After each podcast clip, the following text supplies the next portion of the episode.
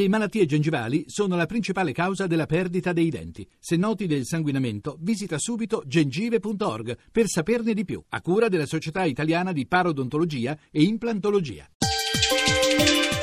Chiave di lettura Buonasera da Alessandra Rauti, chiave di lettura propone La vita dipinta, Novecento editore, esordo letterario davvero felice dell'avvocato e docente di diritto Filippo Danovi. Abbandonati codici e cavilli legali, Danovi ci regala un romanzo sfaccettato e attraente, Io narrante Andrea, che seguiamo per quasi tutta la vita, insieme alle emozioni vissute grazie a un quadro di balla regalato dallo stesso artista alla nonna del protagonista. Ma ascoltiamo Filippo Danovi. Il romanzo descrive la vita di un uomo, Andrea, soffermandosi su alcuni momenti temporalmente staccati tra loro, ma riannodati in un'ideale continuità con richiami, rinvii e flashback. Per rendere la storia un po' più particolare, ho scelto di narrare la vita di Andrea utilizzando i possibili criteri che si usano per leggere un'opera pittorica: la luce, le linee, il tempo, il movimento, il colore. Ho cercato quindi di fare una sorta di affresco nel quale ho calato momenti salienti di una vita, i sentimenti, il rapporto tra il protagonista e la sua storia, i suoi familiari, le donne amate. Filo conduttore della storia sono dei dipinti. Come nasce questa ispirazione?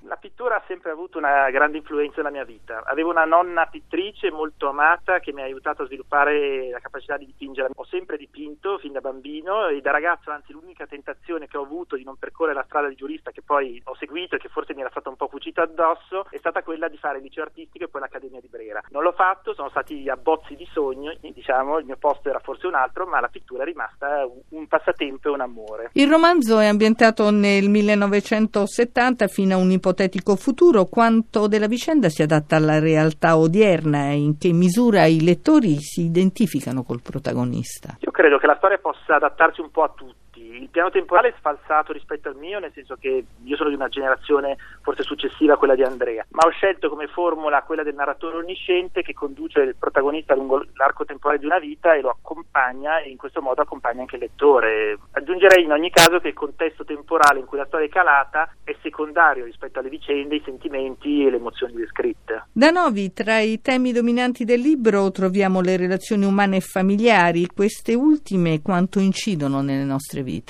Ah, con una risposta forse banale direi tantissimo. Um, anche se uno dei tratti che caratterizzano il libro è che ho scelto di far dialogare non solo le presenze ma anche le assenze, esattamente come avviene anche nella mia vita, perché io credo che a volte ci influenzano di più le persone che mancano, che non, non ci sono più accanto, più di quelle con le quali invece condividiamo la vita di tutti i giorni. È tutto, scrivete a chiave di lettura chiocciolarai.it, a risentirci lunedì.